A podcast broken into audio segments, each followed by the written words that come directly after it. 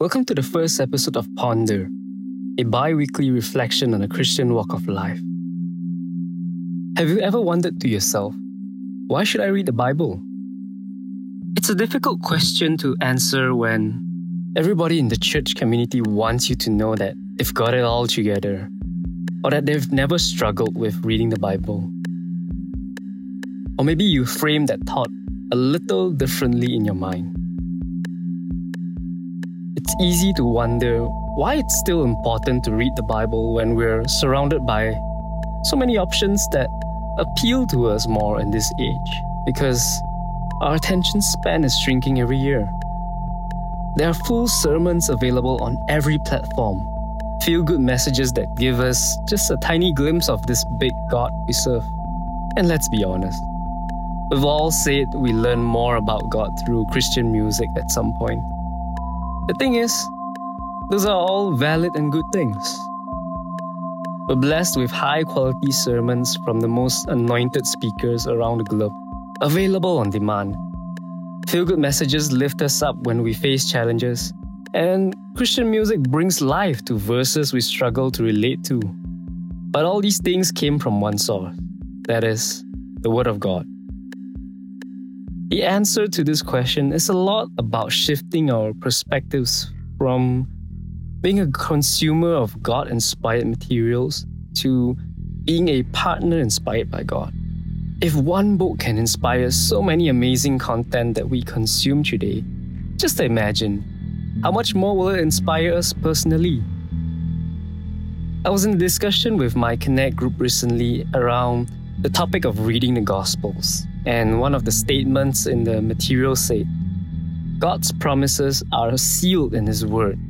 We were sharing our thoughts on what that statement meant. Having done a deep dive into the Gospels lately, something just immediately clicked in my head. I was so excited that I went next to share this with the group. God's characteristics are sealed in His Word, and the Word is an invitation to get to know Him personally. John 10:27 says, my sheep hears my voice. We can only recognize the shepherd's voice when we know how he speaks and what his voice sounds like. The Bible is a three layered teaser of what life with God would be like today and how life would be like when God lives among us again in the future. The first layer speaks of what God wants to do to us today. At the end of the book of John, it says that even all of the books on earth combined wouldn't be able to contain the things that Jesus has done on earth. Now, how do we know this is true? Well, he's still working miracles today, which brings us to the second layer what God wants to do through us today. He loves partnering with us to perform miracles. God's first choice in healing someone is always to do it through someone laying hands on another person. Throughout the Bible, thousands of stories are recorded where God answered someone's prayer by sending someone. And the third layer teases a future where God lives among us again, this time in eternity. The book of Revelation details the second coming of Jesus Christ and the coming of a renewed world where we will finally live fully immersed in His presence and fulfill the calling made all the way back in the book of Genesis to rule as God's image in partnership with God forever.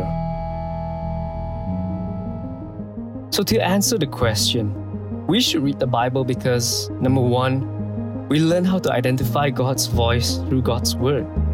And number two, it gives us a heavenly perspective of our lives. The hope that is found in our faith is above the fleeting moments of happiness and the debilitating sorrows that all of us go through. If we could see the hope in Jesus in every situation, we will see that all the good and bad things that happen can serve to advance His purpose for us. Thank you for tuning in. And if you found this helpful, do share with your friends and hit subscribe. Or drop a few encouraging words on Instagram. And I look forward to seeing you in the next one. God bless you.